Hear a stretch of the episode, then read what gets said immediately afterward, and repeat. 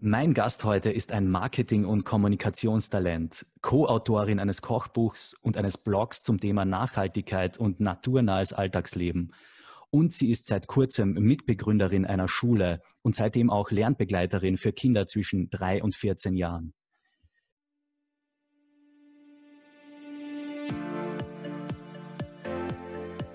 Das ist der Monument Podcast. Und mein Name ist Jakob Grieser. Das Ziel dieses Podcasts ist es, Menschen mit außergewöhnlichen Lebensgeschichten und inspirierende Ideen vorzustellen, um dir dabei zu helfen, deine eigenen Träume umzusetzen. Inspirierende Geschichten von Menschen aus der ganzen Welt helfen uns dabei, unser eigenes Potenzial zu entdecken und zu verwirklichen. Und wir schreiben mit dir Geschichte, die Geschichte unseres Lebens.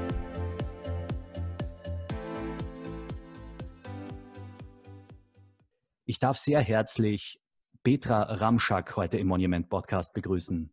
Hallo Petra, freut mich sehr, Hallo, dass Jakob. du heute da bist. Schön dabei zu sein. Danke dir, Jakob. Ich habe mir schon ein bisschen deine Homepage angeschaut, eben über deine Familie.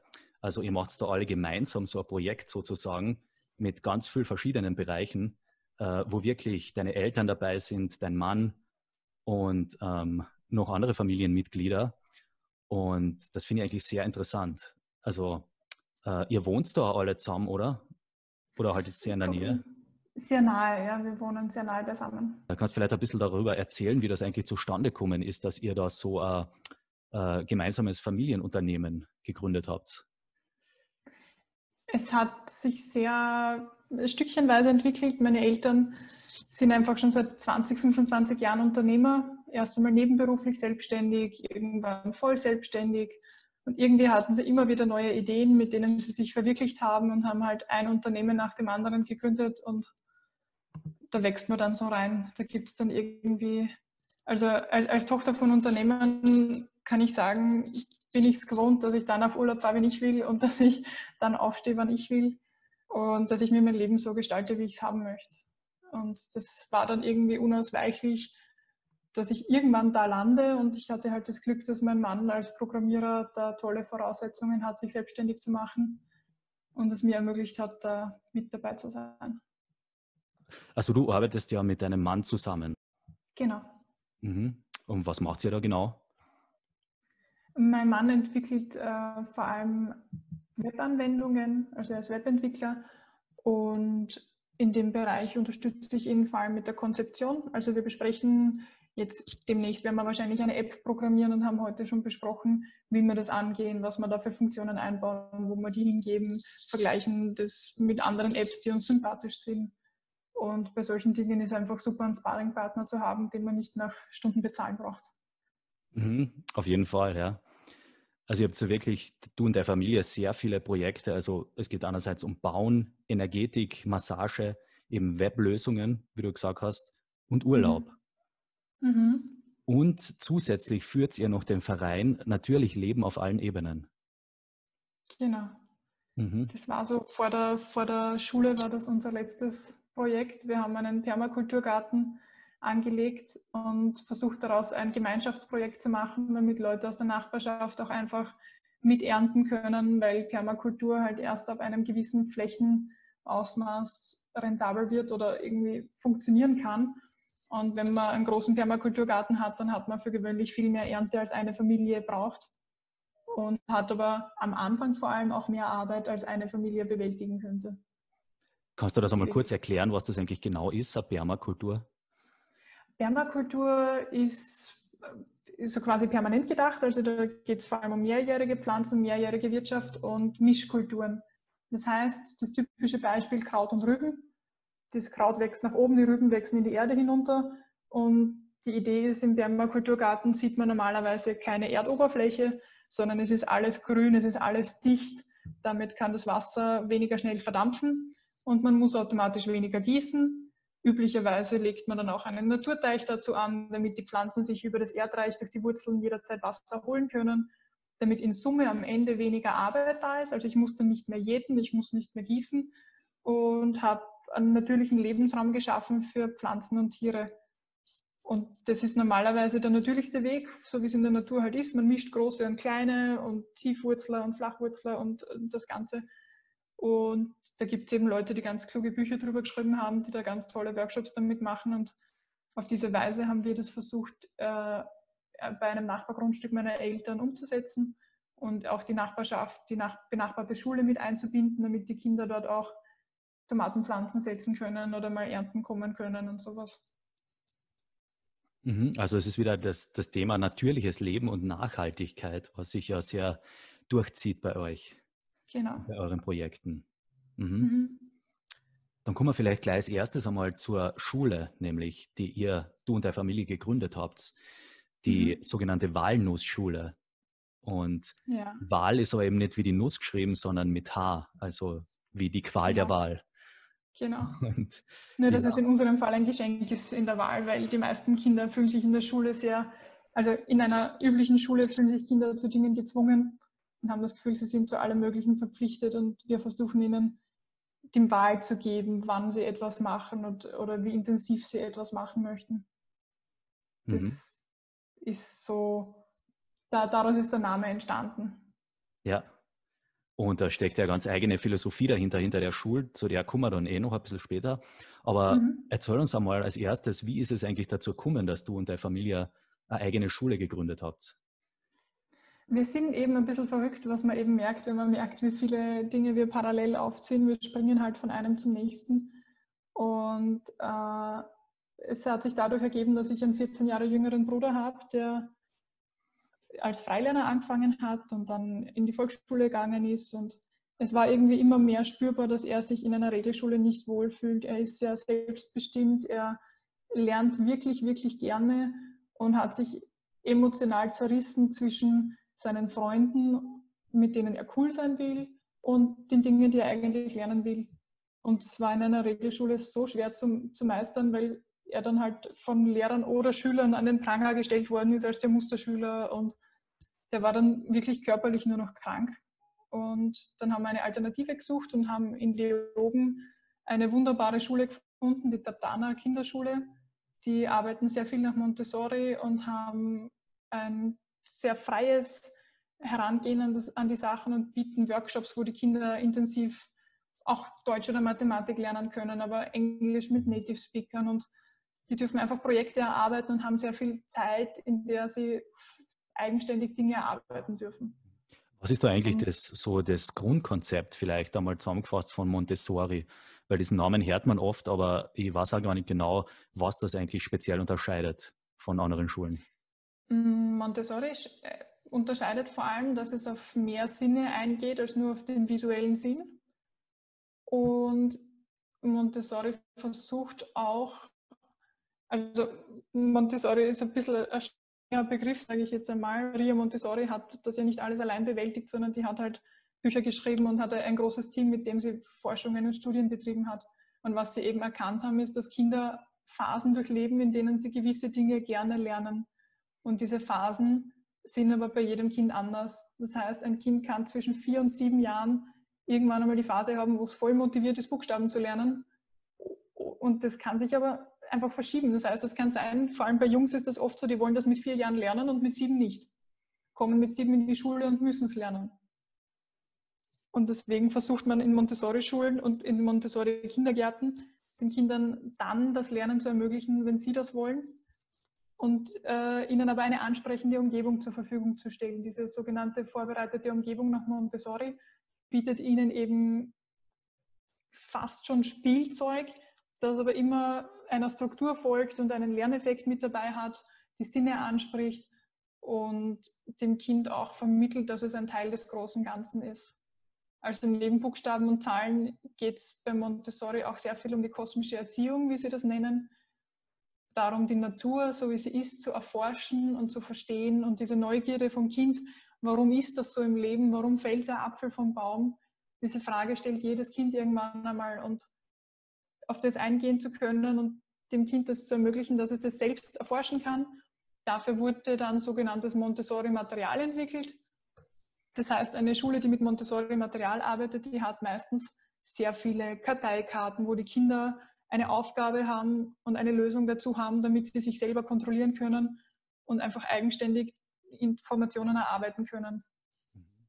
Und äh, zu Montessori gehört es halt auch, dass sie eben Zahlen und Buchstaben mit ihren Sinnen lernen. Das heißt, da gibt es was mit Nachspuren und man lernt halt mehrere Buchstaben auf einmal und nicht nur eine Woche den einen Buchstaben und die nächste Woche den nächsten. Damit die Kinder sofort das auf allen, also man nennt es auch gehirngerecht, ja, dass die das wirklich mit auf allen Ebenen erfahren können, bevor es dann zum nächsten Thema geht. Montessori-Materialien sind für uns ein gutes Werkzeug, aber es gibt halt noch viele andere tolle Sachen. Und gerade da wir auch mit Kindern zwischen 10 und 14 Jahren arbeiten, die teilweise aus Regelschulen zu uns kommen, die könnten mit Montessori-Material im ersten Moment nichts anfangen. Diese Eigenkontrolle, dafür sind viele einfach noch nicht bereit beziehungsweise sind manche Themen einfach schneller und effektiver abgehandelt mit Frontalunterricht. Mhm. Regelschulen, das sind einfach die normalen äh, staatlichen öffentlichen Schulen, oder? Genau, die meisten. Es gibt auch öffentliche Montessori-Schulen. Äh, Regelschulen sind äh, Schulen wie die neue Mittelschule, die halt einfach einen vorgegebenen Lehrplan haben, an den sie sich halten. Und Im Grunde die meisten Schulen, die wir kennen, sind Regelschulen, also alles andere okay. ist die Ausnahme. Also das heißt, äh, es gibt auch öffentliche Montessori-Schulen, äh, die auch staatlich finanziert sind, sozusagen. Genau, ja. Okay. Mhm. Und wir versuchen eben mehrere Lernmethoden einzubinden, eben auch Frontalunterricht, weil auch das hat seine Vorteile und Einzelunterricht hat seine Vorteile und natürlich Sinnesmaterialien haben auch ihre Vorteile. Wir haben halt gemerkt, das Wichtigste, damit Kinder etwas auffassen können, ist die Beziehung zueinander und die Beziehung zum Lehrer. Und da kommen wir im Grunde eh schon zur Philosophie der Walnussschule, weil es vor allem um die Bindungsphysik geht. Also wenn mir jemand etwas erzählt und ich mag denjenigen, dann höre ich auch zu. Wenn mir jemand etwas erzählt und ich bin schon genervt von demjenigen, dann geht das beim einen Ohr rein, beim anderen Ohr raus. Und die meisten, das, das klassische Schulsystem wirft 25 gleichaltrige Menschen in einem Raum. Und das Gehirn der Kinder ist darauf gepolt, sich an den Menschen zu orientieren, mit denen sie am meisten Zeit verbringen. Das heißt, die orientieren sich an den Gleichaltrigen und der Erwachsene ist der Feind. Das beginnt halt oft schon im Kindergarten oder in der Volksschule, dass einfach die Kinder sich nur noch aneinander orientieren und der Erwachsene wird zum Feind. Und das ist das, was in einer generationenübergreifenden Schule wie bei uns halt einfach wegfällt. Man hat plötzlich dieses Gefühl wie bei einer Großfamilie. Es sind, wir haben gemischte Klassen, wir teilen sie nur auf, wenn es gerade um eine Wissenserarbeitung geht, die gerade wichtig ist, aber zum Turnen oder zum Spielen und in der Pause. Und wir versuchen halt sehr, sehr viel eher auf die Interessen der Kinder einzugehen als aufs Alter. Und dann fangen sie immer mehr an, sich von den Größeren was abzuschauen und können auch besser vom Lehrer Dinge annehmen. Der Lehrer ist auf Augenhöhe. Die, bei uns sind auch alle Lehrer mit den Kindern per Du. Und es wird einfach die eigene Begeisterung vermittelt auf einer persönlichen Ebene, wo, wo es das Kind bestmöglich annehmen kann. Und das war unser größtes Ziel im ersten Schuljahr, dass wir es schaffen, dass die Kinder von uns gerne Wissen annehmen. Und ich glaube, das haben wir auch relativ gut geschafft. Okay, also das sind wirklich, äh, die Kinder sind nicht jetzt äh, nach dem Alter eingeteilt, so wie klassisch, sondern es sind wirklich verschiedene äh, Altersstufen in einer Klasse zusammen sozusagen oder im Unterricht. Genau, also heuer hat man im Grunde zwei Klassen. Die erste Klasse hat die gesamte Volksschule abgedeckt und die zweite Klasse hat die gesamte Mittelschule abgedeckt. Und wir haben, je nachdem, welche Lehrer an dem Tag da waren, haben wir es dann halt noch in zwei Untergruppen geteilt, manchmal sogar in drei. Aber die drei waren halt nicht immer nur schulstufenorientiert, sondern ein Junge aus der sechsten Schulstufe durfte bei Englisch bei, den, bei der siebten mitmachen, weil er halt so gut war. Oder ein anderer wird halt dann zurückgestuft und macht lieber bei den Anfängern noch einmal mitmacht, vielleicht sogar in der vierten Volksschule bei manchen Sachen mit, um das aufzuholen, was da an Wissen fehlt. Okay, sehr interessant.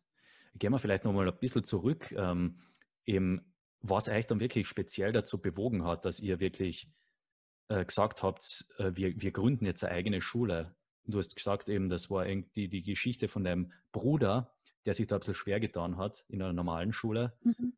Und wie ist das dann weitergegangen?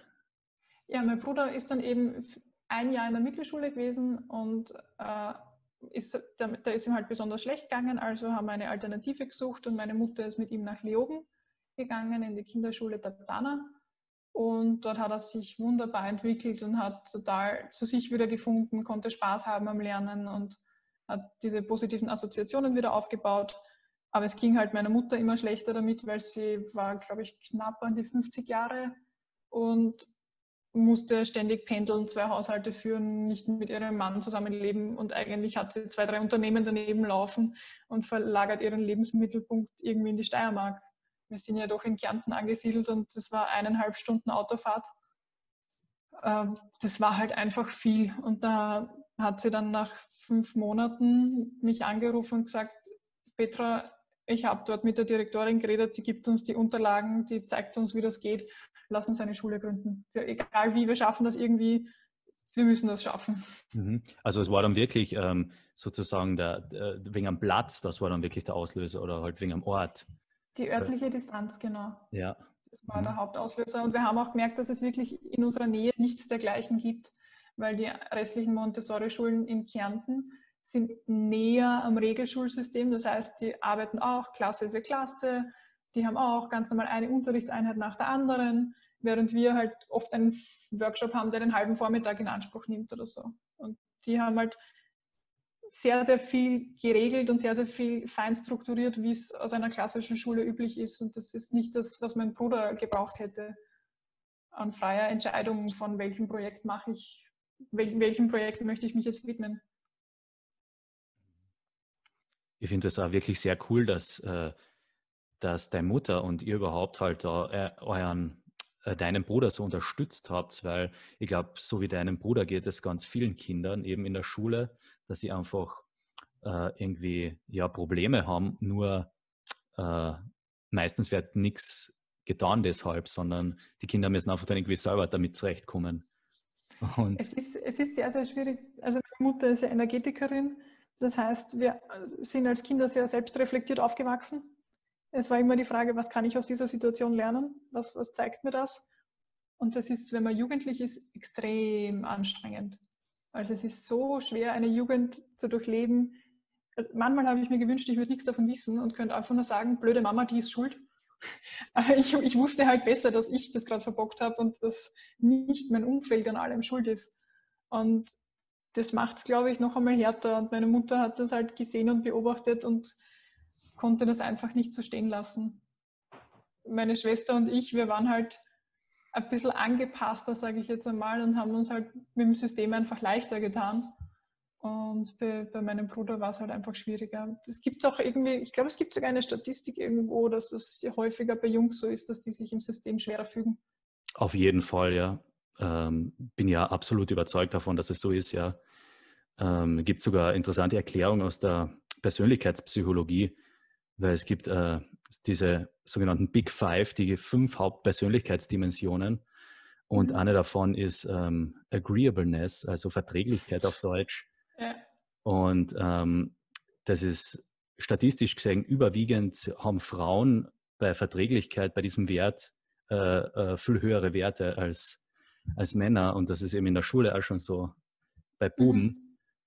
Äh, und deshalb tun sich Buben oft äh, schwerer in der Schule schon und in der Ausbildung und auf der, später beim Studium und so, einfach diese mhm. vorgegebenen Regeln anzunehmen als Mädchen.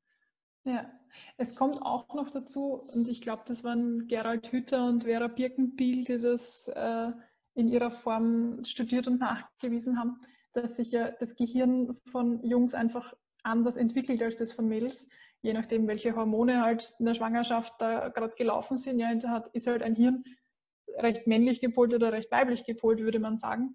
Und dann gehört halt dazu, dass die Entwicklungsstufen sich anders aneinander rein oder anders dehnen vom zeitlichen Rahmen her.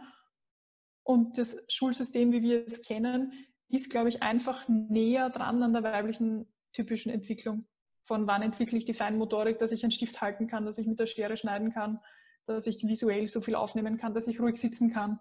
Mhm. Und das ist, glaube ich, einfach näher an dem dran, wie sich typischerweise ein weibliches Gehirn entwickeln würde. Ja, mhm. es ist ein sehr interessantes Thema. Und ähm, man sieht ja auch statistisch, dass eigentlich mittlerweile äh, zum Beispiel im Studium dass, dass Frauen wirklich Männer überholt haben und eigentlich viel erfolgreicher sein, was, was Studienerfolge und Abschlüsse und so weiter betrifft. Und das habe ich schon nicht gehört. cool. Ja, also das ist schon interessant, wenn man das irgendwie mit so ein bisschen mit dem erklärt, mit dieser, mit diesen Theorien da. Mhm. Ähm, ja, ich glaube, das ist überhaupt ein großes Thema, dass einfach, ja, dass äh, Mädchen und Buben, aber überhaupt einfach die, wenn man es jetzt gar nicht einmal nur nach Geschlechtern, das ist halt einmal die gröbste Unterteilung nach Geschlechtern, aber auch dann die verschiedenen Persönlichkeitstypen, die ganzen, äh, mhm. dass einfach, dass es verschiedene Lerntypen gibt und dass jeder Persönlichkeitstyp anders lernt und andere Bedürfnisse hat und Ansprüche. Und das wird halt in der, in, in unserem staatlichen Schulsystem überhaupt nicht berücksichtigt, das Ganze. Es geht auch gar nicht. Also ich habe, wir haben ja heuer uns die Lehrpläne angeschaut, wie sie in einer Mittelschule zum Beispiel wären. Also ich spreche jetzt typisch Mittelschule, weil ich halt in unserer Schule hauptsächlich in dem Bereich tätig bin, ja. Und ich glaube, es gibt sehr viele private Montessori-Schulen und relativ wenige private Mittelschulen. Deswegen ist das, glaube ich, eh eher die Nische, die ich damit vertrete. Ähm, und ich habe halt gesehen, wie ein so ein Lehrplan ausschaut und was die alles durchmachen müssen. Und die haben halt 20 Kinder da drin sitzen die haben, da hat der Lehrer, egal wie sehr er sich bemüht, der hat keine Chance. Und ich glaube, das wird ja immer mehr mit diesen ganzen Diagnosen, so wie Aufmerksamkeitsdefizit, ADHS, diese ganzen Sachen. Wobei es vielleicht oft einfach wirklich so ist, dass, die, dass das einfach die Unterrichtsform die falsche ist für die Kinder, oder? Und wenn man noch mehr individueller eingehen würde. Meiner Meinung nach, also was ich jetzt beobachtet habe bei unseren Kindern, sind die meisten Aufmerksamkeitsdefizitstörungen aus dem Elternhaus, aufs Elternhaus zurückzuführen. Okay. Also das ist halt das, was ich einfach viel mehr merke. Äh, Eltern, ich bin keine, ich bin keine Mutter, ich, ich versuche mich da ein bisschen zurückzunehmen mit meinen Urteilen, aber von dem, was ich beobachtet habe, ist das Beste, was einem Kind passieren kann, dass die Eltern authentisch sind, dass sie versuchen, authentisch vorzuleben, was das Kind machen soll. Und was soll das Kind nicht machen? Das wäre Kaffee trinken, rauchen, Cola trinken, und lange nachts aufbleiben, viel am Handy hängen, Computer spielen. Das, ma das macht, das soll ein Kind nicht machen. Ja. Gibt tausend Gründe und Studien, warum, weil es die Augen kaputt macht, weil es die Gehirnleistung schädigt, weil es in der motorischen Entwicklung bremst, weil es die Konzentration total schwächt und weil es ein sofortiges Belohnungssystem bei den Kindern einprogrammiert und sie somit keinerlei Ausdauer haben, etwas langsam zu lernen. Und sehr, sehr viele Eltern versuchen ihren Kindern etwas zu verbieten und machen es aber selber. Ja. Also dieses klassische, ich trinke Kaffee und du darfst nicht. Und schon empfindet das Kind den Kaffee als eine Belohnung, die bekommt es, wenn es brav ist oder wenn es erwachsen ist oder bewertet es als etwas, was es zu erreichen gilt. Immerhin wollen sie irgendwann so werden, wie ihre Eltern sind, also wollen sie dorthin streben. Und das, das ist der Hauptgrund, warum die Kinder dann halt total unterentwickelt sind in der Aufmerksamkeitsspanne. Mhm weil, weil sie sich an etwas orientieren, was für sie einfach noch nicht gemacht ist. Ja. Äh, ich finde das, ehrlich gesagt, ich finde das auch richtig arg, wenn man das einfach so beobachtet ähm, in der Stadt und so äh, bei der Bushaltestelle und so, einfach wenn wirklich schon sehr kleine Kinder die ganze Zeit das Smartphone, teilweise schon im, im Kinderwagen haben die Kinder teilweise schon das Smartphone in der Hand. Das ist wirklich arg. Ja. Und äh, ich glaube, das weiß man noch gar nicht heute, wie sich das wirklich aufs Hirn auswirkt dann. Äh, das wird man, glaube ich, dann erst in Jahren einmal gibt, sehen? Es gibt bereits äh, sehr viele Erkenntnisse dazu. Also mhm. es gibt zum Beispiel die Erkenntnis, dass wenn Kinder sehr früh auf diesen 2D-Medien unterwegs sind, also diese Wischgesten am Smartphone, am iPad, dass sie dann viel zu schwach entwickeltes dreidimensionales Vorstellungsvermögen haben und die Orientierung im Raum ihnen extrem schwer fällt, also oben, unten, vorne, hinten. Also da gibt es wirklich schon Zusammenhänge, die festgestellt werden können. Mhm. Und äh, ich, ich merke das halt bei uns. Mein Mann ist Programmierer, natürlich hängt er viel am Computer. Und alle haben gedacht, weil wir einen Programmierer in unserem Schulgründungsteam haben, werden wir jetzt einen super ausgerüsteten EDV-Raum haben und werden mit den Kindern mit zwölf Jahren schon programmieren lernen. Und es ist genau das Gegenteil der Fall. Also mein Mann ist im Team der, der am lautesten dafür kämpft, dass wir das so weit wie möglich nach hinten verschieben weil er selbst hat erst mit 15 wirklich angefangen, auf der HTL sowas zu lernen und alles, was er früher beim Computerspielen gelernt hat, war nicht wertvoll für sein Leben. Er wusste nicht, wie ein Computer funktioniert. Er hat, also das lernt man dann eh, wenn es einen interessiert. Handy bedienen und Computer bedienen, das lernt man, wenn man einen Zweck dafür hat und nicht als Selbstzweck. Das ist einfach, es, es bringt einfach zu wenig. Es, ist zu, es hat zu viele negative Nebeneffekte, als dass man es einem Kind früh aushändigen sollte. Und es hat auch ein zu hohes Suchtpotenzial, als dass man das ein Kind selbst entscheiden lassen sollte. Also wir sind da, mein Mann und ich sind sehr stark dafür, sowas kontrolliert zu regeln und, und einzuschränken. Und bei uns in der Schule haben wir es jetzt so gehandhabt, dass die Kinder, ich glaube pro Kind war es vielleicht drei, viermal jetzt in dem Jahr, dass sie ein Protokoll verfasst haben zu irgendeinem Naturforschererlebnis oder einem, einem Vortrag zum Thema Biologie. Da hat halt ein Kind mit der Hand protokolliert und durfte dann in Begleitung eines Lehrers das am Computer schöner aufschreiben, damit es dann für alle ausgedruckt wird. Und das waren so kleine Projekte oder dort einmal eine Zusammenfassung, da einmal eine Nacherzählung, die sehr individuell dann entschieden worden sind pro Kind, ob, ob das Kind das darf und in Begleitung. Und ich glaube, dass sich das schon verselbstständigen wird, also in dem Moment, wo wir die Kinder über einen längeren Zeitraum kennen und die Kinder mehr spüren, wo sie hinwollen und sich selber besser spüren, dann können sie sich auch ein bisschen mehr disziplinieren und dann wissen wir auch, dass wir sie alleine an einen Computer lassen, ohne dass sie solitär auspacken oder sowas. Also ich muss sagen, ich bin echt froh, dass ich noch äh, zumindest ein bisschen vor der Zeit aufgewachsen bin, wo das so mit den Smartphones eigentlich überhand genommen hat. Und das Ganze, ja. Ich habe das Gefühl, bei mir hat das gerade so äh, angefangen halt in der Zeit in meiner frühen Jugend mit, äh, mit dem Internet und das Ganze. Also wo, wo ich so zwölf war, so 13, da war das noch nicht üblich, dass, dass jeder daheim Internet gehabt hat oder einen Computer, was ich mich so erinnern kann, was man sich heute gar nicht mehr vorstellen kann. Und, also ich bin jetzt 32. Aber es ist sicher auch für die, für die Eltern eine Herausforderung oder auch, äh, so kennt ihr mir vorstellen, auch für Eltern, die sich wirklich bemühen, weil das einfach wahrscheinlich eben in der Volksschule schon jedes Kind ein Smartphone hat und wieder da so, so ein Gruppenzwang herrscht, oder? Ist von Fall zu Fall unterschiedlich. Also wir haben Kinder gehabt jetzt in der ersten NMS, die eigentlich noch nie einen Computer bedient haben, aber sich am Smartphone voll auskennen. also da, waren Leute dabei, die wussten wirklich nicht mal, wie man einen Computer einschaltet und, und wie man ein Word startet und was eine Maus ist, aber am Handy auf Instagram und TikTok und überall schon unterwegs. Äh, ich glaube, man kann da sehr wenn man es bewusst vorlebt, kann man es auch lange durchziehen, dass man das Kind ohne Handy aufwachsen lässt. Oder eben mit begrenztem Internet oder mit äh, eingeschränkten App-Zugängen. Also ich bin komplett gegen alle Art von Handyspiele. Also ich habe da noch keins gefunden, das ich als wertvoll empfinde. Und ich weiß, es gibt viele Leute, die dann ihrem vierjährigen Kind irgendein Mathe-Spiel geben, wo das Kind dann halt schon rechnen lernt damit es quasi ruhig ist, während die Mama schnell telefonieren muss. Mhm. Und ich war selber nicht in der Situation ich, und ich kann mir vorstellen, wenn man verzweifelt ist, dass man dem Kind dann lieber sowas gibt, als es schreien sitzen zu lassen. Aber deswegen bin ich auch starker Freund von Familienverbänden und ich bin und ich finde, ein Alleinerzieher sollte nicht das sein, nach dem sich alle orientieren. Also äh, ein Alleinerzieher, verzweifelte Situation, verzweifelte Maßnahmen, ja, macht Sinn.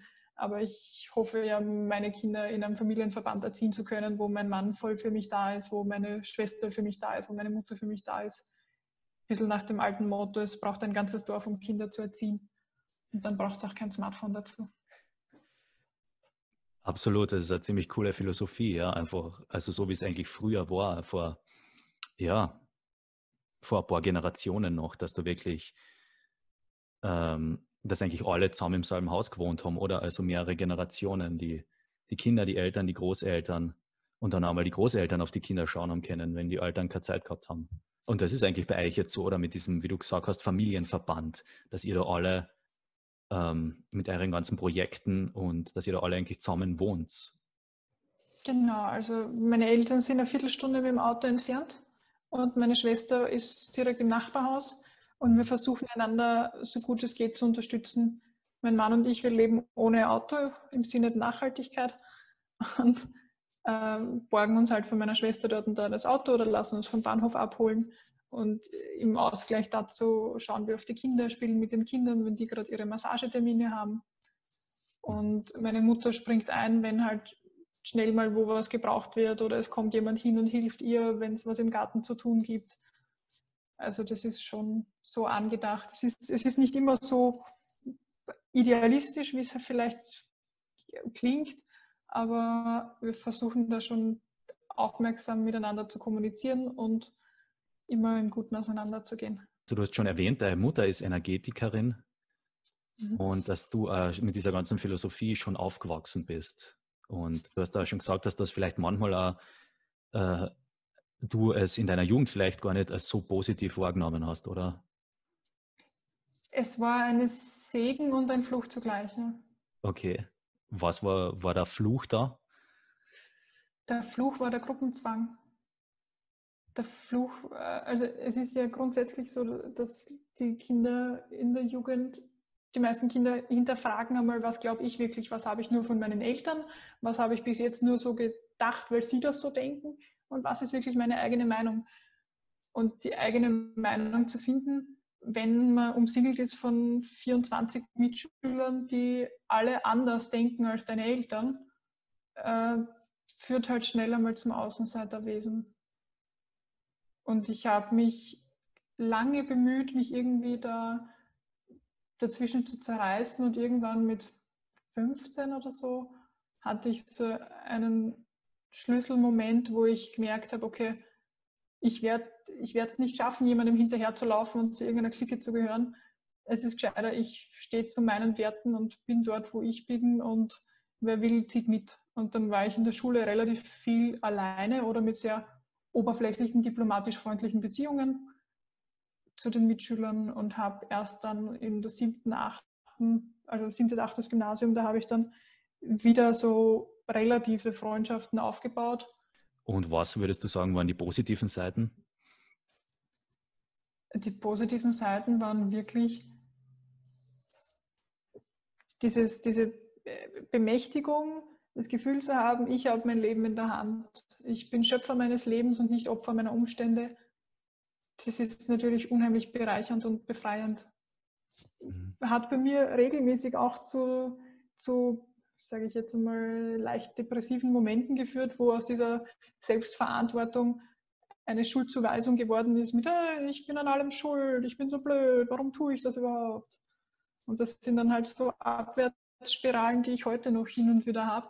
Aber statt sie zu vermeiden, habe ich halt versucht zu lernen, damit umzugehen und das Beste dann draus zu machen. Und ich habe gemerkt, es geht vielen Leuten so, die wenigsten sprechen drüber, die wenigsten sprechen aus, wie sie in Gedanken mit sich selber umgehen.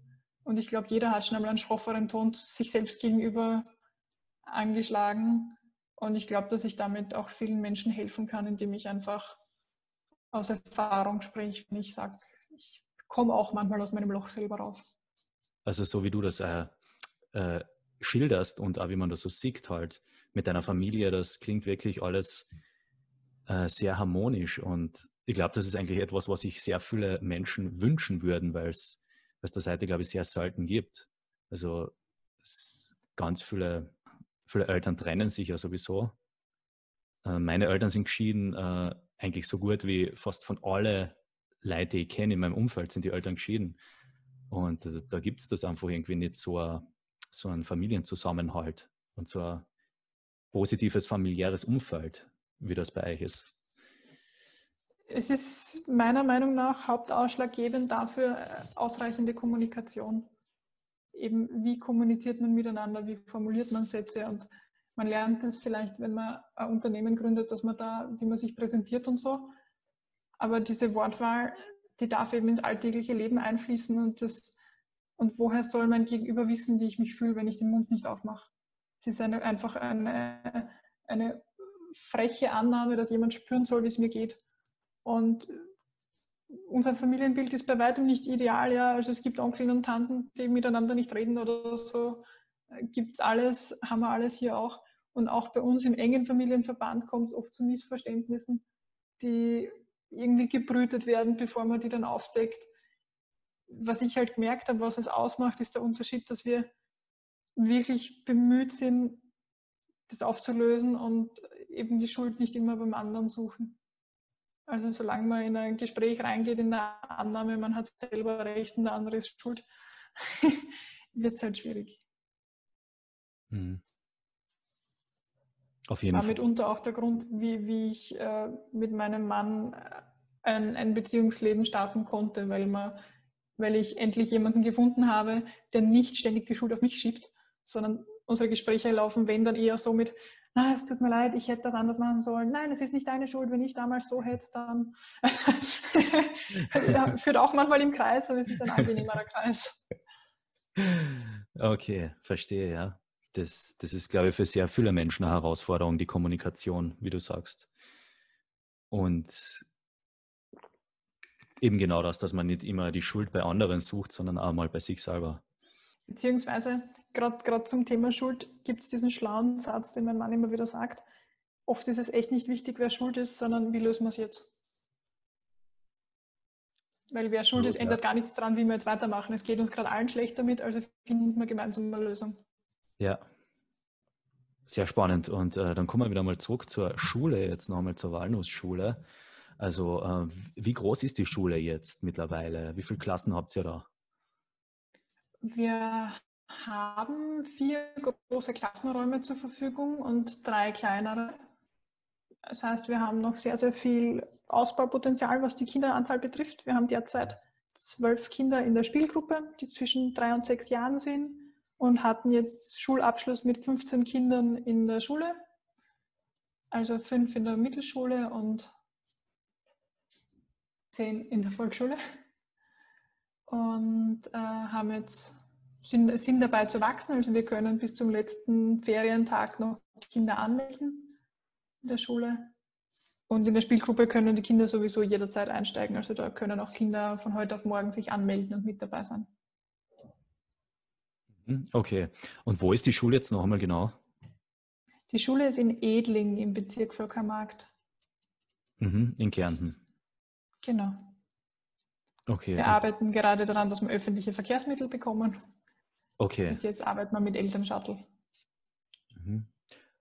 Und du wohnst beim Klobeiner See, hast du gesagt, und deine mhm. Familie. Genau.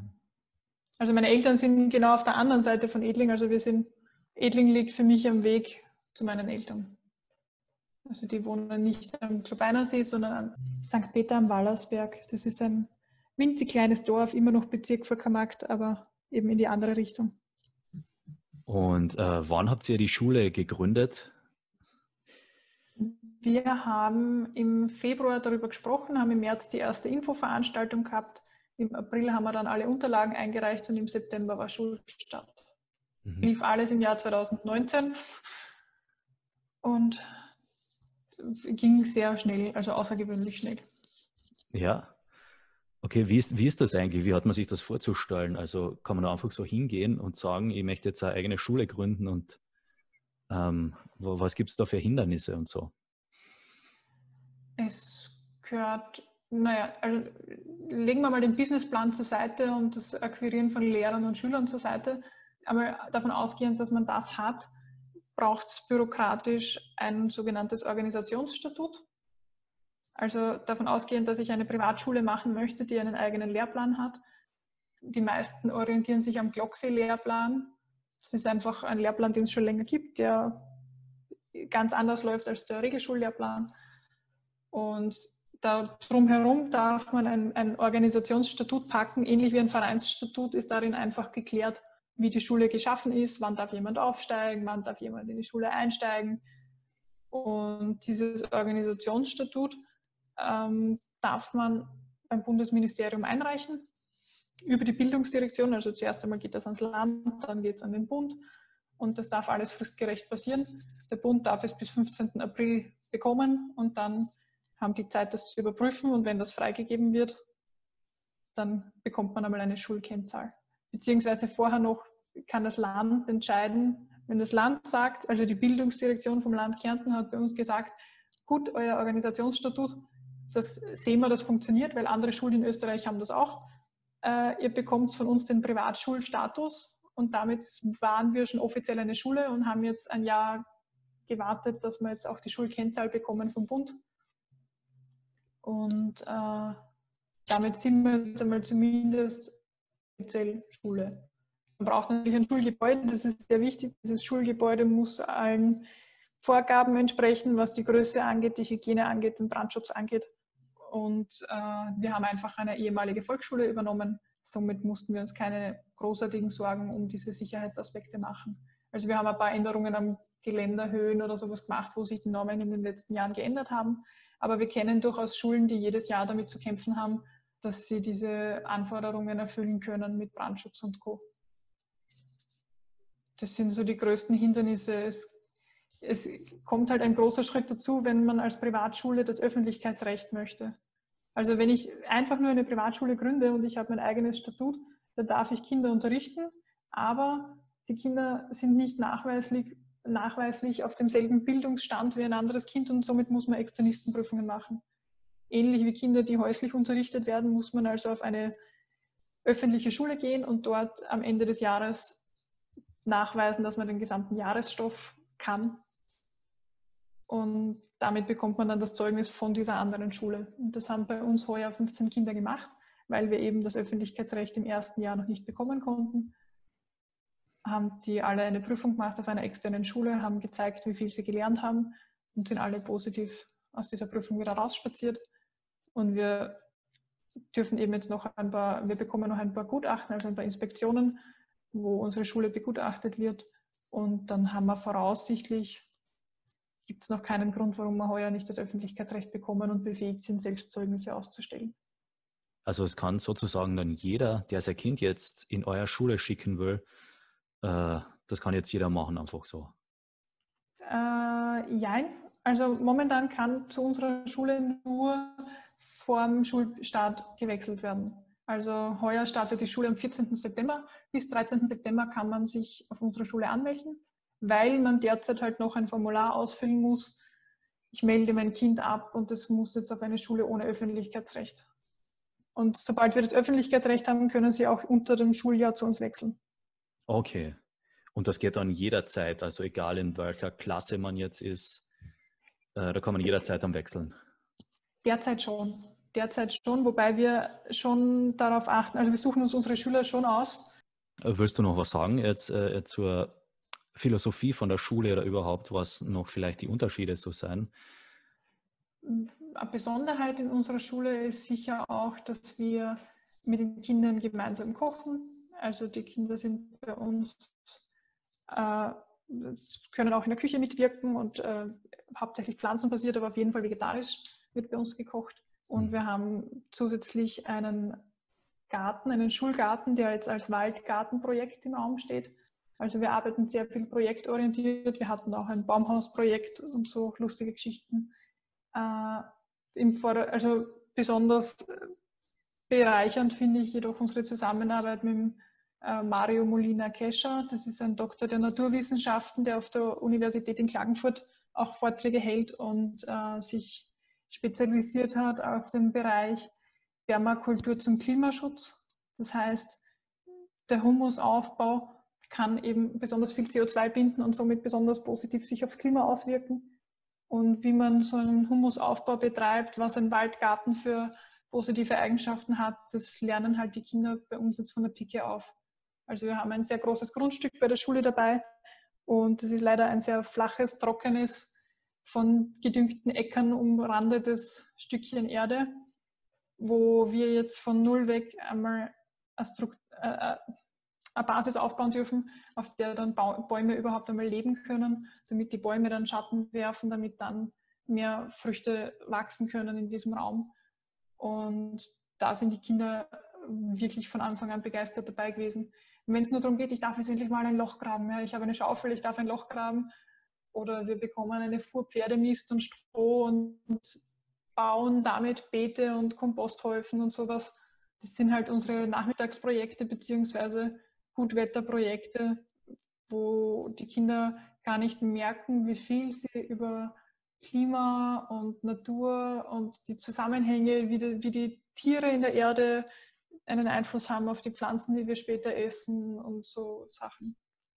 Mhm. Also das macht uns sicher auch zu was Besonderem, weil wir da so fächerübergreifend agieren und versuchen, das dann mitzunehmen in Biologie, Physik, Chemie Und das alles anhand von den Beispielen, die wir gerade vor Ort haben. Sehr cool. Ähm, ich glaube, das ist auch extrem wichtig, eben sowas.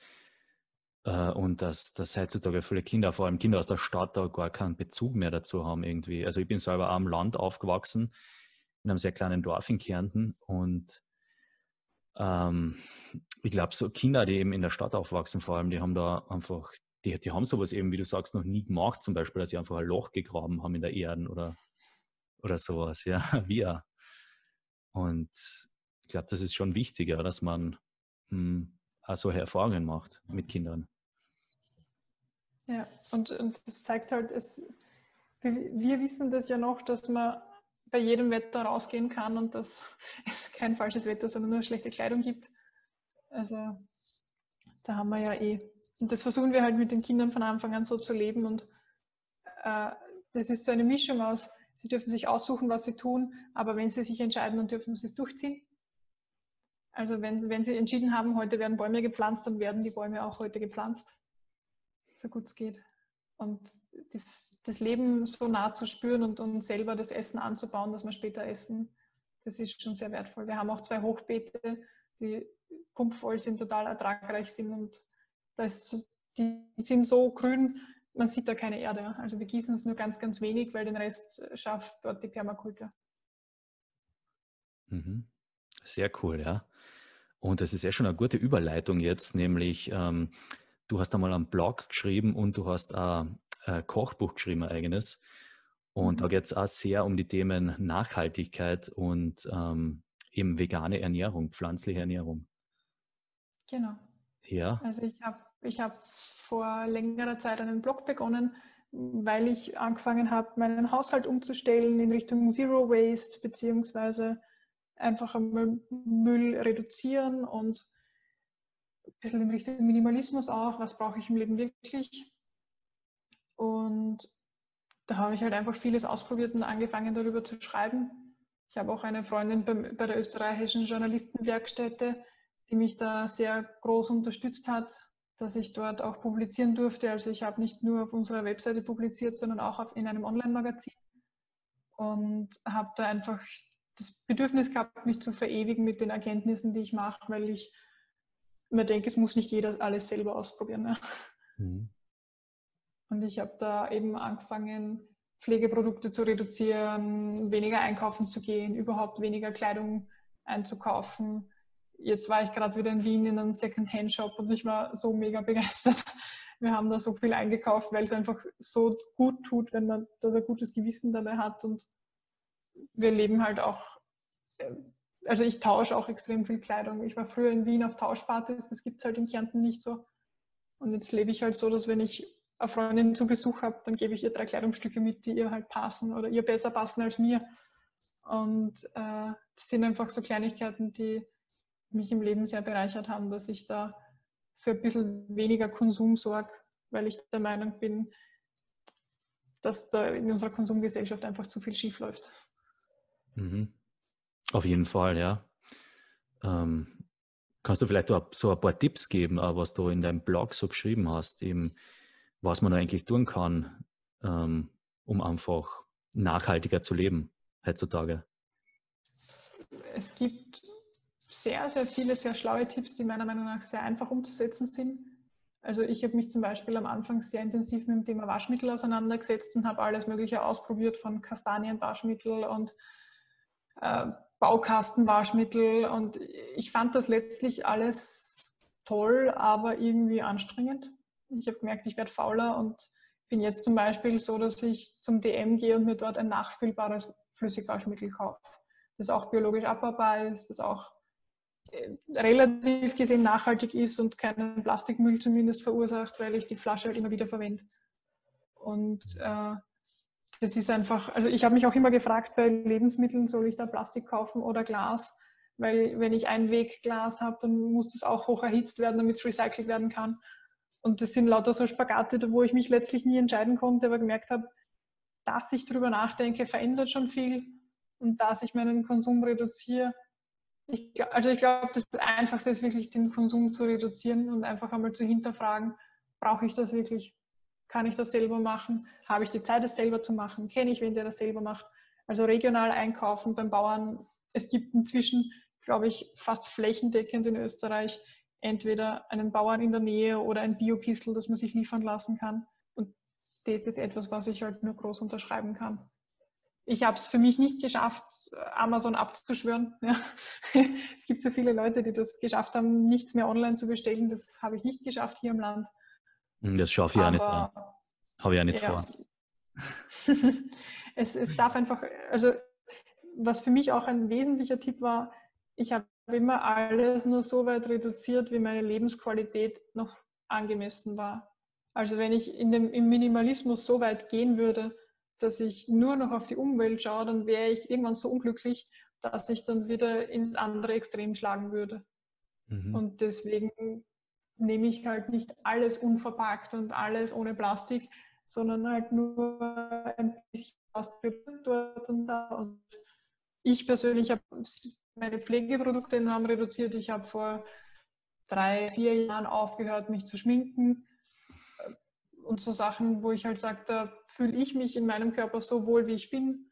Ich kann es verstehen, wenn Leute sich nicht so wohl fühlen. Es gibt Tage, da möchte ich nicht, dass andere Menschen wissen, wie ich mich fühle. Da, da würde ich dann schon dazu neigen, mich eher noch, äh, sage ich jetzt einmal, zu verkleiden, auch im Gesicht. Ähm, oder wenn ich zu einem Fotoshooting gehe, dann habe ich jetzt doch noch einen Abdeckstift zu Hause, dass wenn ich einmal irgendwo ein Wimmel habe, dass das verdeckt wird. Ja. Aber eben, ich für mich versuche, äh, mein Spiegelbild immer mehr so zu nehmen, wie es ist und weniger zu verändern. Und die gesamten gesellschaftlichen Normen, die in die Richtung gehen, von eine Frau muss sich die Beine rasieren, bis die Augenbrauen müssen dünn sein, äh, das versuche ich halt zu hinterfragen, wo kommt die Idee her, warum muss das so sein, gefällt mir das oder habe ich mich daran nur gewöhnt? Will ich das ändern, will ich das nicht ändern? Ja, und sonst Nachhaltigkeitstipps. Hm. Ich, es ist so schwer zu beurteilen, was davon für mich, also das meiste habe ich so in meinen Alltag integriert, dass man nicht auffällt. Hm. Was ich einfach immer noch merke bei mir, ähm, eben ja schon in der Vergangenheit ein bisschen mit den Themen beschäftigt und versuche auf das zu achten, was mir eben schwerfällt, ist, du hast schon angesprochen, zum Beispiel Waschmittel, solche Sachen. Einfach, es gibt so gewisse Sachen, die man einfach braucht, so Körperpflegeprodukte, Kosmetiksachen, Duschgel, Shampoo, diese ganzen Sachen.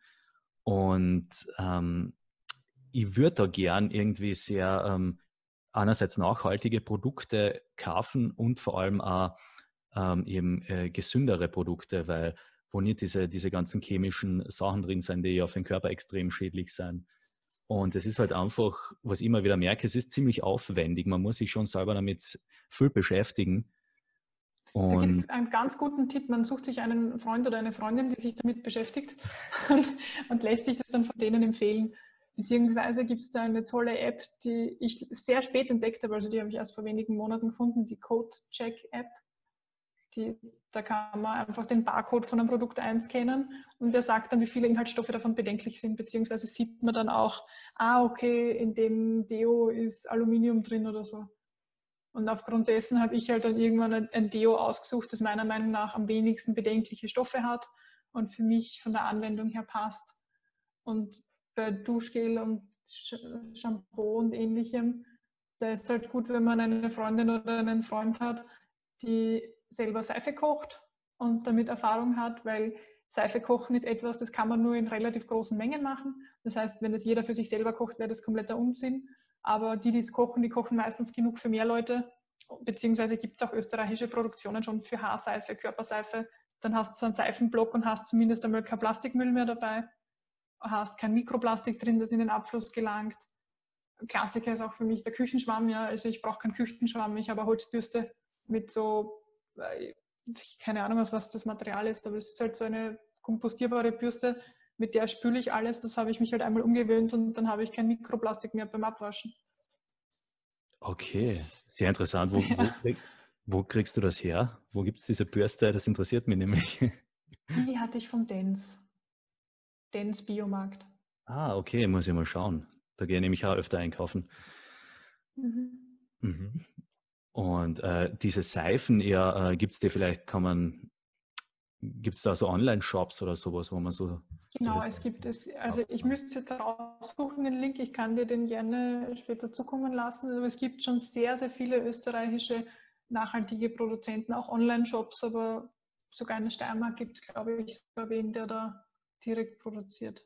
Müsste ich einmal schauen. Also Seifenproduktionen gibt es wirklich noch und nöcher, wo man dann auch wirklich nach Geschmack oder nach Duft aussuchen kann. Äh, man darf halt nur darauf achten, es gibt Seifen, die sind für die Haarwäsche geeignet und welche, die sind es nicht. Das hat halt mit dem Fettanteil zu tun von der Seife. Aber es gibt auch so Allrounder, die kann man dann für alles nehmen. Mhm. Sehr cool, bitte. Reisen oft sehr praktisch. Ja, bitte schick mir den Link dann, ja. Mhm. Ähm, habt ihr da irgendwie so Kooperationen oder was mit, äh, mit solchen Produkten oder Herstellern? Na, ich konsumiere so wenig, das wird sich für niemanden rentieren. Mhm. Okay. Aber es wäre vielleicht auch für die Schule dann was, oder? In der Schule wird das bei uns selbst hergestellt. Das hätte ich vielleicht auch erwähnen sollen. Wir haben, wir haben eine fantastische Kräuterfee in unserem Team. Die hat mit den Kindern selber Seife gekocht, selber Shampoo produziert, Salben, Lippenbalsam. Die hat sogar äh, Kräuter destilliert schon und mit dem Destillat danach äh, weiterverarbeitet. Also die stellen einfach alles selber her. Wir haben, also wir hatten in der Schule bis zur Quarantänezeit auch immer feste Seifenblöcke, das war aber dann rechtlich nicht mehr in Ordnung. Wir haben normalerweise auch Stoffhandtücher in der Schule, die halt regelmäßig gewaschen werden und sind jetzt wieder bei Papierhandtüchern. Aber das ist zum Beispiel auch so eine Kleinigkeit, wenn ich auswärts bin und ich wasche mir die Hände, dann nehme ich dort kein Papiertuch, ich wische mir die nassen Hände in die Hose, weil das trocknet eh. Mhm. Das fühlt sich für mich einfach besser an, als diese drei Papiere da dann wegzuschmeißen. Das ist echt äh, Verschwendung. So viel ich Verschwendung. Ich schaue auch jetzt, also ich habe jetzt für die Schule angestrebt, dass wir für den Herbst eine Massenbestellung von Schulheften machen, die, wo ich einen Anbieter aussuche, der recyceltes Material verwendet fürs Papier. Und das ist sehr, sehr tricky, weil es gibt auch tolle österreichische Anbieter, die recycelbares Material verwenden, was aber wieder ein frischer Baum ist. Und also es ist da sehr von der Nomenklatur schwierig, dann das zu finden, was wirklich bereits nachhaltig ist und es nicht nur sein könnte. Mhm. Hm. Wahnsinnig interessantes Thema. Also interessiert mich auch sehr. Hm. Wie gesagt, ich war ja selber mal vegan, zwei Jahre, und da habe ich mich eben auch viel mit diesen Themen beschäftigt. Und äh, du hast eben dieses vegane Kochbuch geschrieben und bist selber auch vegan. Und mhm. kannst du darüber ein bisschen erzählen? Ja, das Buch heißt Was Veganer so anrichten und ist im Grunde daraus das ist ein entstanden, cooler dass meine Titel. Mutter... Ich muss sagen, die, die, ich habe die Zweideutigkeit habe ich ein bisschen gebraucht, bis ich es verstanden habe. Ich habe als erstes nur ans Negative gedacht, was die Veganer anrichten und dann, da ist mir erst die Bedeutung mit dem, mit dem Kochen, Speisen anrichten, ist mir dann erst aufgefallen. Ja. Also die, die, Idee für dieses Kochbuch und die Idee für die meisten Rezepte stammt wieder mal dankenswerterweise von meiner Mutter. Die ist einfach schon wesentlich länger vegan als ich. Die hat vor einigen Jahren einen Kochkurs besucht bei der Sissi Sonnenleitner. Das war ein veganer Kochkurs. Und den hat sie dann einmal einfach ausprobiert zu Hause und hat halt für sich gemerkt, dass das relativ einfach ist. Und hat dann bei uns, also da habe ich noch zu Hause gewohnt teilweise, äh, da hat sie einfach begonnen, vegan zu kochen und das hat kaum wer mitbekommen. Ich war damals noch ein bisschen, also ich war lange Zeit in der Phase, wo ich gesagt habe, naja, vegetarisch ja, aber vegan pff, ist schon sehr extrem. äh, dann habe ich aber hm, gemerkt, dass sich es eigentlich, also als ich dann diese ganzen Dokumentationen gesehen habe und wie es den Tieren da wirklich geht in der Massentierhaltung, habe ich mir gedacht, okay, das will ich eigentlich relativ wenig fördern und habe für mich auch ausprobiert, vegan zu kochen und es ist wirklich einfacher, als man oft glauben möchte. Es sind ein paar Grundzutaten, die es braucht, ein bisschen ein Händchen fürs Würzen, weil es halt anders ist. Und äh, meine Mutter hat halt oft die Frage bekommen, wie sie das schafft, für eine ganze Familie vegan zu kochen, obwohl da auch Leute dabei sind, die eigentlich gerne andere Sachen essen. Wieso regt sich da keiner auf? Wie geht das, dass das so gut schmeckt? Wie geht das, dass sie das nebenbei macht? Weil sie ja doch 40 Stunden arbeitet. Also sie hat ja eine laufende Energetikpraxis in ihrem Haus und geht einfach mal kurz raus, kocht schnell und dann haben alle ein Mittagessen. Und diese Zauberei, die wollte sie ein bisschen aufdecken, dass da keine Magie dahinter ist und dass das nicht nur sie kann, sondern dass das einfach nur Gewohnheiten sind und Kleinigkeiten, die man umstellen darf und dann geht das. Und so haben wir ein Kochbuch äh, entwickelt. Also sie hat auch gesagt, sie macht das nur, wenn ich, wenn ich im Boot bin, wenn mein Mann da mithilft, weil wir eine Software programmiert haben für das Kochbuch und ich die Fotos gemacht habe für das Kochbuch. Und wir haben dann gemeinsam mit einer Freundin aus Wien lektoriert. Und es ist eben ein Kochbuch, das einen ungefähr durch einen Monat durchtragen kann, mit Vorspeisen, Hauptspeisen, Nachspeisen und möglichst viele einfache Rezepte drin, möglichst wenige exotische Zutaten, sondern eher regional, saisonal und nachhaltig, also auch mit Restelverwertung. Da kommt auch der Punkt dazu, dass man ein Karottengrün mitessen kann und nicht wegwerfen braucht. Mhm. Und dass man die Kartoffeln möglichst mit Schale verwertet und, und, so Geschichten haben wir dann mit drin. Und dann ist das vegane Kochen immer einfacher. Meiner, aus meiner Perspektive sage ich mal, veganes Kochen oder veganes, vegane Ernährung ist dann einfach, wenn man kein Problem mit, mit Hülsenfrüchten hat. Hülsenfrüchte und Nüsse sind halt die Proteine der Veganer und die Leute, die darauf Allergien haben, da habe ich noch keinen Weg für die Leute gesehen, wie die sich wirklich pflanzenbasiert, rein pflanzenbasiert ernähren können. Okay. Ja, da fehlt mhm. meistens was. Ist aber cool, dass du das gleich dazu sagst, weil ja, also ich glaube, es, es, gibt schon Menschen, die das eben, äh, wenn sie jetzt keine Allergien haben, aber doch äh, äh, schwer vertragen, halt sowas wie Linsen. Mhm. Und, ja, ja. ja. Hm. Habe ich aber gehört, ist sehr viel Gewohnheitssache. Und ist auch, ähm, zum einen gehört natürlich diese Überwindung dazu, dass man ähm, damit umgeht, wie der Körper damit umgeht und dass man damit auch einmal lebt. Äh, aber man kann sich gewöhnen und auch die Verdauung kann sich daran gewöhnen. Sofern es keine offiziell diagnostizierte Unverträglichkeit ist. Mhm, ja. Also das ist mehr so in die Richtung eben Hülsenfrüchte und ähm, weniger dann so Soja oder äh, Tofu und so Sachen. Wir haben schon in unserem Kochbuch sehr viel Soja und Tofu drin, vor allem aber deswegen, weil wir einen regionalen Soja Öl- und Sojagranulathersteller haben. Also es ist ein Biobauer bei uns um die Ecke, der das selbst produziert.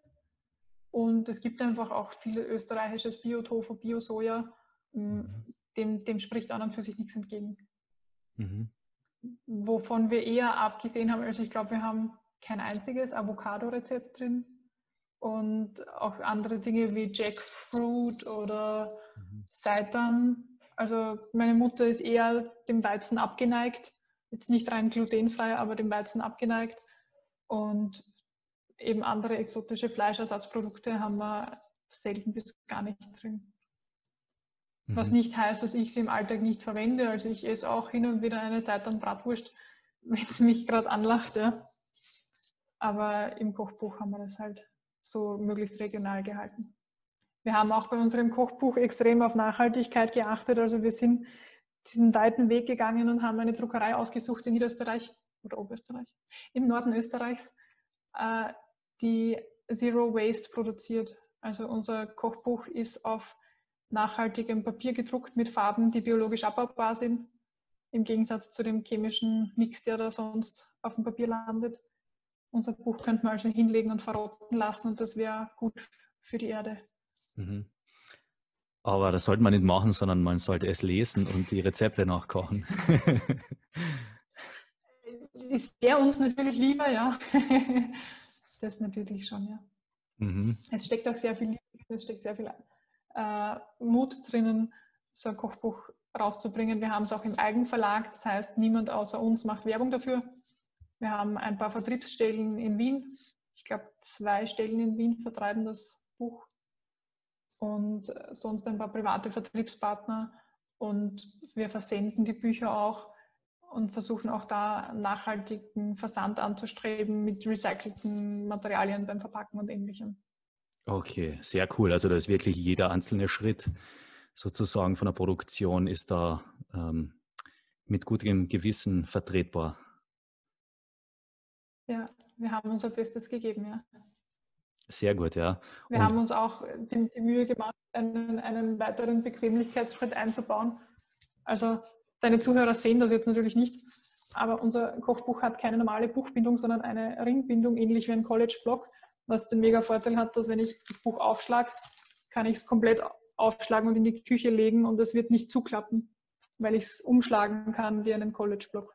Ja, stimmt. Das ist oft echt lästig, wenn man die Bücher, ja, wenn sie immer von selber zuklappen, diese gebundenen Bücher. ja. Okay, cool. Und wie kriegt man jetzt, äh, wie kennen unsere Zuhörer, die natürlich äh, dieses Kochbuch unbedingt haben wollen, wie kommt man da jetzt dazu? Wie kann man sich das holen? Einfachste Variante ist uns ein E-Mail schreiben und mit Adresse ein E-Mail schreiben und dann können wir es auf Rechnung verschicken. Oder ihr zahlt es uns voraus auf unser Konto. Alles auf unserer Webseite. Wir haben, glaube ich, sogar einen Punkt namens Produkte oder Shop. Ich jetzt gerade nachschauen, wie das, was die offizielle Bezeichnung ist. Dort findet man auch den Link direkt, genau, Shop. Also auf unserer Webseite gibt es den Shop und dort kann das Buch bestellt werden. Mhm. Äh, das kann man Buch. Meine Mutter hat ja noch weitere Bücher geschrieben, aber ja. Mhm. Das stellen wir dann alles, die ganzen Links in die Beschreibung vom Blog ein, in die Details. Mhm. Und dann findet man das alles. Mhm. Und wie lange bist du jetzt schon vegan? Ähm, 2017 im November. Was haben wir jetzt? 20, zweieinhalb Jahre. Ja. Und wie geht es da dabei? Hast du, was hast du für eine Veränderung gemerkt oder hast du überhaupt irgendwas bemerkt? Meine größte Veränderung von dem Tag, an dem ich die Entscheidung getroffen habe, war definitiv ein befreiendes Gefühl, weil ich eben ein Jahr lang vegan gekocht habe und nur auswärts ähm, bequem agieren wollte. Also ich wollte niemandem zur Last fallen, indem ich ständig frage, ist da Ei drin, ist da Milch drin? Und äh, mein bester Freund hat damals zu mir gesagt, Petra, wieso tust du dir das an? Jeden Tag musst du dich entscheiden, ob du heute eine Ausnahme machst oder nicht. Ist der Dienstag deiner Schwester das wert, dass du eine Ausnahme machst? Immer wieder diese Entscheidungen, triff sie doch ein für alle Mal und geh einfach keine Kompromisse mehr ein. Und das habe ich dann auch wirklich gemacht. Ungefähr zu meinem Geburtstag habe ich dann die Entscheidung getroffen, ich esse einfach nur noch vegan. Einfach so. Und wenn es nichts gibt, dann esse ich halt nichts. Das kenne ich aus meiner Jugend. Ich war früher so hackelig, da habe ich auch nichts gegessen. Und dann esse ich halt jetzt nichts mehr, was nicht vegan ist. Und es war, ich habe es definitiv mit der Prämisse gemacht, wenn ich es je wieder brauche, wenn ich es vermisse, wenn es mir schlecht damit geht, dann, dann vergesse ich dieses Prinzip und dann gehe ich meinen Weg einfach, wie es für mich passt. Aber es ist mir nie wieder wirklich schwer gefallen. Also ich vermisse manchmal ein Tiramisu oder so. Ja, also da würde ich total drauf stehen. Aber wenn das Tiramisu dann vor mir steht oder neben mir steht, kann ich nicht reinbeißen. Es geht einfach nicht. Tiramisu, ja, absolut. Also ich finde, es, es gibt nichts Besseres als Tiramisu, was man sich in den Mund stecken kann. Außer, jetzt habe ich was Neues gefunden. Wir haben hier im Club Einersee ein Loving Hut und die haben einen fantastischen Schokokuchen mit Schlagsahne. Und das ist besser als jedes Tiramisu, das ich je gegessen habe. Also. Wirklich? Ja. Und der ist vegan, oder was? Ja, Loving Heart kocht rein vegan. Also es ist ein ganzes Restaurant, eine komplette Pension, die auf Nachhaltigkeit aufgebaut ist. Okay. Und äh, absoluter Urlaubstipp, See, Loving Heart. und dort gehen wir halt regelmäßig zu Fuß hin und da esse ich dann meinen Schokokuchen. Mhm. Ich glaube. Und sonst hat sich, ähm, ich habe halt in meinem Leben im Grunde schleichende Veränderungen gemerkt, die mich halt doch prägen. Also ich merke halt, dass ich authentischer geworden bin, weil ich als Kind schon Tiere geliebt habe und jetzt einen Lebensstil zu führen, der möglichst tierfreundlich ist, hat mich einfach näher zu mir gebracht. Das war so sicher die größte Veränderung. Und ich habe lernen dürfen, wirklich, also lernen dürfen. Ich habe halt gemerkt, dass viele Leute Angst davor haben oder davon ausgehen, dass ich anfange, irgendwen zu missionieren. Aber das ist eben, das ist eben genau das, was ich nicht mache. Also ich sitze daneben, wenn mein Freund eine Salami-Pizza isst und denke mir, hm, riecht gut. und ich, wir waren jetzt auch beim Familienessen in Wien und die haben irgendwie alle gedacht, ich werde jetzt auf ihnen rumhacken, wenn die dann neben mir Fleisch und Fisch bestellen, aber die haben sich mir gegenüber gerechtfertigt, ohne dass ich ein Wort gesagt habe. Also, äh, ja. Ich versuche da wirklich jedem seinen Weg zu lassen, weil ich habe selber lang genug einfach gegessen, was mir geschmeckt hat. Und jetzt esse ich halt andere Dinge, die mir auch schmecken und die, die ich emotional besser vertreten kann. Mhm. Das ist eine sehr sympathische Einstellung. Ich glaube eben, viele Menschen haben, sind halt schon öfter Veganern begegnet, die nicht so eine tolerante, sympathische Einstellung haben und haben da deshalb schon ein bisschen eine Vorurteile. Hm. Es ist auch, ich glaube, wenn Leute aus Überzeugung etwas tun oder aus Prinzip etwas tun und sich damit vielleicht selber etwas vorenthalten und sich damit selber disziplinieren, dann hm. wollen sie, glaube ich, in diesem Leid auch nicht alleine drinstecken. das ist eine gute Erklärung, ja. Und ich habe das eben nicht mit Disziplin gemacht und ich habe das nicht mit einer Qual gemacht, sondern ich habe das schrittweise gemacht, solange es mir damit gut geht. Und ich glaube nicht, dass es zielführend ist, dass wir uns jetzt alle das Essen vom Mund absparen und uns da alle quälen, damit die Tiere leben können, sondern wir dürfen einen Weg finden, wie wir, wie jeder Einzelne möglichst glücklich sein kann mit seiner Ernährung. Und das ist für jeden anders. Und ich glaube, dass, dass pflanzenbasierte Ernährung noch nicht für jeden glücklich machbar ist, weil halt einfach das Angebot und die, zum Beispiel auch die Preise nicht für jeden machbar sind. Ja. Vegane Ernährung ist nicht für jeden günstig. Also wer nicht, nicht damit leben kann, nur Reis und Gemüse zu essen, für den wird es halt manchmal teurer. Ja, und ähm, ist eine ziemlich coole, lockere Einstellung, ja, finde ich gut. Und ich glaube, es eben, man, man muss es ja jetzt nicht es muss ja nicht jeder hundertprozentig jetzt gleich umsetzen. Ich meine, das ist, man kann es ja auch schon zum Beispiel, äh, weiß nicht, dass man sich zumindest ein paar Tage oder überwiegend pflanzlich ernährt und ja, vielleicht ein oder zweimal in der Woche Fleisch isst. Das ist ja auch schon besser, wie wenn man jetzt jeden Tag Fleisch isst.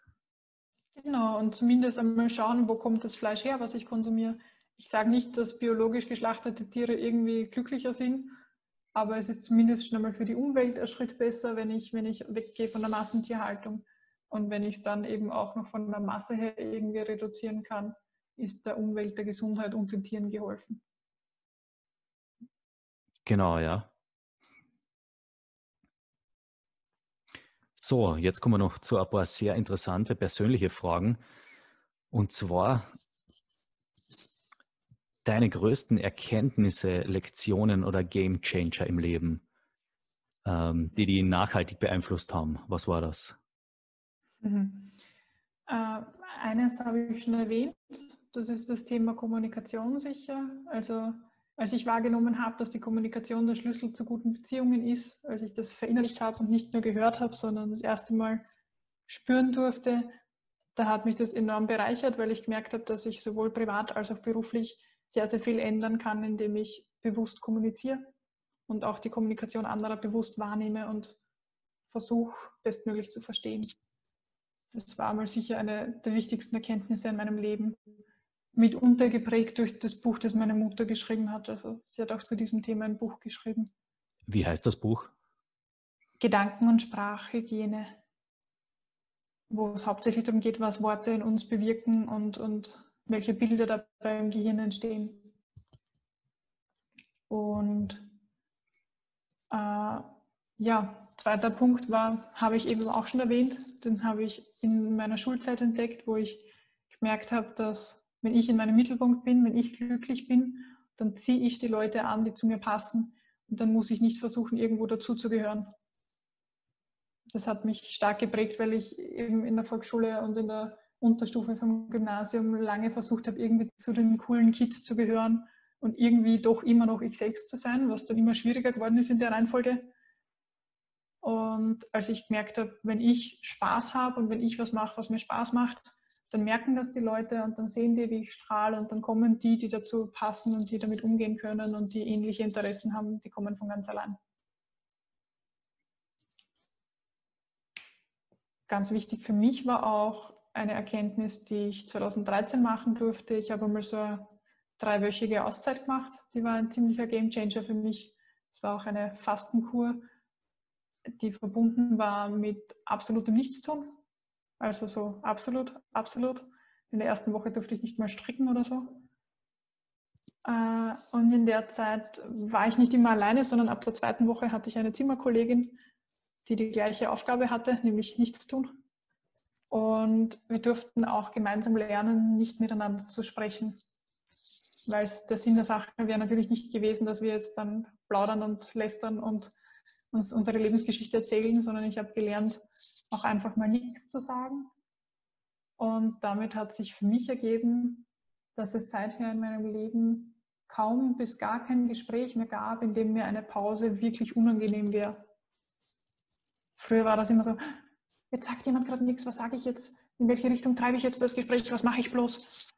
Und heute, wenn es zu einer Stille kommt, dann schaue ich einmal und dann warte ich einmal, was kommt. Und schlimmstenfalls, also ich, ich, das sind mir meine liebsten Freunde, mit denen ich auch einfach mal 20 Minuten im Auto sitzen kann, ohne was zu sagen. Weil wir halt gerade nachdenken und miteinander schweigen und ich bin nicht alleine, aber ich muss nicht immer reden. Das ist auf jeden Fall eine coole Erkenntnis, ja. Mhm. War das so eine Art Meditationsretreat oder wo du da warst? Hast du da meditiert also, währenddessen oder? Nicht mal das. Okay. Also es war eine Fastenkur und äh, war fokussiert darauf, einfach zu sich zu finden. Ich war damals noch relativ jung, ich war 23, kann das sein? Nein, 21. Ich war erst 21 und äh, ich hatte wirklich die Aufgabe, einfach nichts zu tun, nichts zu analysieren, nichts zu reflektieren, einfach mal sein. Und wenn man sein kann, dann hat man auch, dann, dann versäumt man plötzlich auch nichts mehr. Weil drei mhm. Wochen lang nichts zu versäumen, ist natürlich auch absoluter Medienstopp, ja, also alles abgeliefert, man bekommt keine Neuigkeiten mehr. Ab der zweiten Woche durfte ich dann Basel bauen, zumindest. Aber eben keine geistige Beschäftigung, sondern der Geist darf frei wandern. Und Meditation wäre ja auch eine gezielte Reise für den Geist und das war dann nicht angedacht. Klingt spannend. Was sind die drei wichtigsten Gewohnheiten, die dein Leben positiv verändert haben? Ich habe mir irgendwann angewöhnt, mit Menschen möglichst schnell ehrlich zu kommunizieren über Dinge, die mich in dem Moment bewegen. Also wenn ich jemanden kennenlernen, kann es passieren, dass ich innerhalb von zwei Minuten über total private, intime Dinge spreche, sei es Sex, Menstruation, keine mehr. Das sind für mich alles keine Tabuthemen, sondern wenn mich das gerade beschäftigt und mich über was fragt, das, worüber denkst du nach? Über welches Thema? Das hat man jetzt nicht verstanden.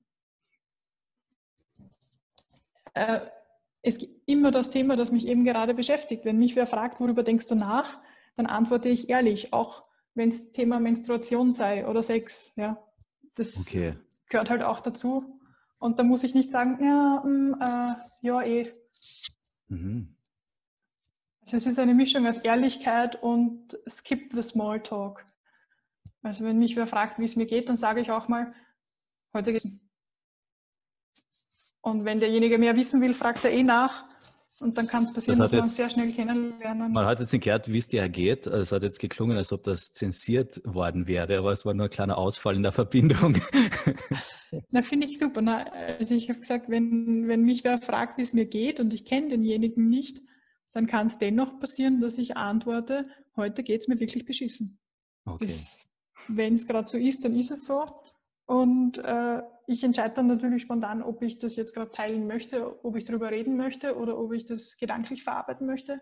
Aber wenn ich das nach außen kommunizieren will, dann mache ich das auch mit Leuten, die ich erst kennenlerne und lerne sie dafür umso schneller kennen. Und das ist einfach eine Gewohnheit, die mich Menschen viel schneller näher gebracht hat, mhm. als drumherum reden. Jetzt muss ich dich gleich fragen, wie geht es dir heute? Gut, gut. Ich bin heute ziemlich entspannt, weil ich frisch aus dem Urlaub komme und äh, gerade vom Essen komme und mich schon riesig darauf gefreut habe auf den Podcast. Ich habe das noch nie gemacht, das ist mein erstes Mal. Sehr cool. Und ja, ich, also ich habe mich einfach riesig darauf gefreut. Mhm. Danke, dass ich da sein darf. Sehr gern, danke, dass du da bist. Ich habe mich auch wirklich darauf gefreut. Hast du noch weitere Gewohnheiten, ich habe ja. mir eine Gewohnheit kürzlich zugelegt. Äh, ist ein Apple Watch. also ich habe gemerkt, ich habe ziemlich hohes Suchtpotenzial grundsätzlich für alles Mögliche. Also ich verfalle relativ schnell in irgendeine Abhängigkeit. Und da hat mein Mann initiiert, dass wir Smartwatches uns zulegen, die uns daran erinnern, dass wir uns bewegen sollen. Und gerade meine Smartwatch Smartwatch, die gibt mir halt immer ein schönes Feuerwerk, wenn ich irgendwelche Ziele erreicht habe. Und ich bin süchtig nach diesem Feuerwerk. Ich werde richtig grantig, wenn ich es nicht kriege. Und deshalb bewege ich mich halt täglich ausführlich. Also wir machen zu Fuß zwischen 10 und 16 Kilometer am Tag. Das ist eine Gewohnheit, die mir, glaube ich, sehr, sehr gut tut, die mir mit dem Rücken hilft, weil ich sonst, wenn ich lange im Büro sitze, natürlich Rückenschwierigkeiten bekommen habe. Und das gleicht das sehr gut aus. Und emotional habe ich mir eine Gewohnheit zugelegt, die ich auch noch nicht so lange praktiziere, die vielleicht so etwas banal klingt, wenn man sie in Worte fasst. Aber ich habe eben immer wieder das Thema, dass ich durch meine Selbstverantwortung in ein, eine Schuldzuweisung mich reinrede und dann gedanklich eine autoaggressive Abwärtsspirale aufbaue, in der ich mir vorwerfe, warum ich mir gerade etwas vorwerfe. Wie blöd, dass ich mir gerade was vorwerfe. Ich sollte aufhören, mir was vorzuwerfen. Und wenn ich in dem Muster drin bin und merke, okay, ich könnte jetzt einfach nur heulen, ich weiß nicht mal mehr, wie das angefangen hat, äh, dann habe ich mir jetzt angewöhnt, zum einen denke ich dann, wenn ich jetzt für jemanden ein Vorbild sein möchte, was würde ich dann tun? Und zum anderen versuche ich mir zu denken, ich gebe einfach mein Bestes. Egal, ob das jetzt gut genug war, was ich gemacht habe, egal, ob ich jetzt nicht rauskomme aus dieser Spirale, ich gebe mein Bestes, ich bemühe mich jetzt, dass ich meine Atmung beruhige, ich bemühe mich, dass ich jetzt einmal an was Positives denke, dass ich vielleicht jemand anders was Gutes tun kann, wenn ich mir selber nichts Gutes tun kann. Aber ich gebe mein Bestes und damit hole ich mich aus so manchen emotionalen Krisen inzwischen eigenständig wieder raus. Am besten, wenn mich niemand beobachtet, dann ist es einfach leichter, als wenn jemand daneben steht und mich bemitleidet. Aber wenn ich alleine bin, dann komme ich da schon halbwegs gut damit klar. Mhm. Und sonst heißt es schlafen gehen und in der Früh wache ich glücklich auf. Das funktioniert auch. Ja, sehr cool. Vor allem das finde ich auch sehr cool, ähm, dass du dir vorstellst, du bist für jemand anderen das Vorbild. Ich glaube, das ist eine ziemlich coole Übung, ja. Es ist äh, bei uns ständig das Thema Kinder. Also meine Schwester hat zwei Kinder, ich arbeite jetzt in der Schule. Wir sind seit drei Jahren verheiratet. Wir bekommen ständig die Frage, wann wir Kinder bekommen. Und deswegen denken wir sehr viel darüber nach, was für Vorbilder wir gerade wären. Was wäre, wenn ein Kind mir jetzt zuschaut und mir zuschaut, wie ich mich da gerade selbst fertig mache. Das lernt ja dann, dieses Kind lernt ja dann, ah, zu sich selber darf man böse sein. Und das will ich einem Kind ja nicht vermitteln. Ich will einem Kind vermitteln, dass es auf sich selber schauen soll und dass es sich selber gut zureden soll, weil grantig sind die anderen nur. Ich muss nicht auf mich selber grantig sein. Das bringt mich nicht weiter im Leben. Genau so ist es, ja. Was sind drei Bücher, die jeder lesen sollte? Ja, definitiv unser Kochbuch, also was Veganer so anrichten. Kann ich so nur empfehlen. Äh, sonst ein Buch, das ich einfach immer und immer wieder gern gelesen habe, aus meiner Schulzeit schon, war von Bert Brecht, Das Leben des Galilei. Mich hat einfach die Renaissance, der Humanismus sehr fasziniert und ich finde, das ist sehr schön geschrieben. Das Leben des Galilei ja, hat mich so sehr fasziniert, dieser kleines Reklamheftel und ich habe das sicher schon zehnmal gelesen. Okay, also und also ich kenne den Titel, aber um was geht es da? Ist das tatsächlich eine Biografie vom Galilei? Es ist keine Biografie, ich glaube, es ist sogar als Drama geschrieben, also äh, mit vielen direkten Reden drin. Ein bisschen wie so ein Theaterstück. Und äh, es geht um das Leben des Galilei, wie er ins Exil gelangt ist wegen seiner Aussagen, weil er, ich glaube, hat, ich glaube, hm, es ist schon lange her, dass ich es jetzt gelesen habe, aber es ging halt darum, dass er eine Entdeckung gemacht hat, die den aktuellen Kenntnissen sehr widersprochen hat und äh, ich glaube, es war das heliozentrische Weltbild. Also er hat gesagt, er hat in dem Moment halt festgestellt durch seine Beobachtungen, dass die, Welt, die Sonne sich nicht um die Erde dreht, sondern umgekehrt. Oder er hat das zumindest mal in den Raum gestellt und wurde dafür verbannt ins Exil und hat aber eben versucht, seine Informationen dennoch zu verbreiten. Und ich finde, das ist einfach sehr spannend dargestellt. Es kann passieren, dass ich gerade lüge und er was völlig anderes entdeckt hat in dem Buch. Aber jetzt aber grundsätzlich, ja, aber es, es war halt echt, echt schön beschrieben, wie er das macht und wie die Wissenschaft damals schon so äh, kritisch hinterfragt wurde, beziehungsweise wie umgekehrt, je mehr Leute etwas glauben, desto eher wird es für wahr gehalten. Und nur weil einer etwas glaubt, beweisen zu können, muss nicht stimmen. Und das trifft einfach heute äh, auf sehr viele Bereiche zu. Und ein drittes Buch, das mich äh, sehr weit gebracht hat, da kenne ich auch den Autor zufälligerweise persönlich. Äh, ein tolles Buch für, für Leute, die Unternehmen gründen oder in ihrem Leben einfach was bewegen wollen. Mit dem Elefant durch die Wand von Alexander Hartmann.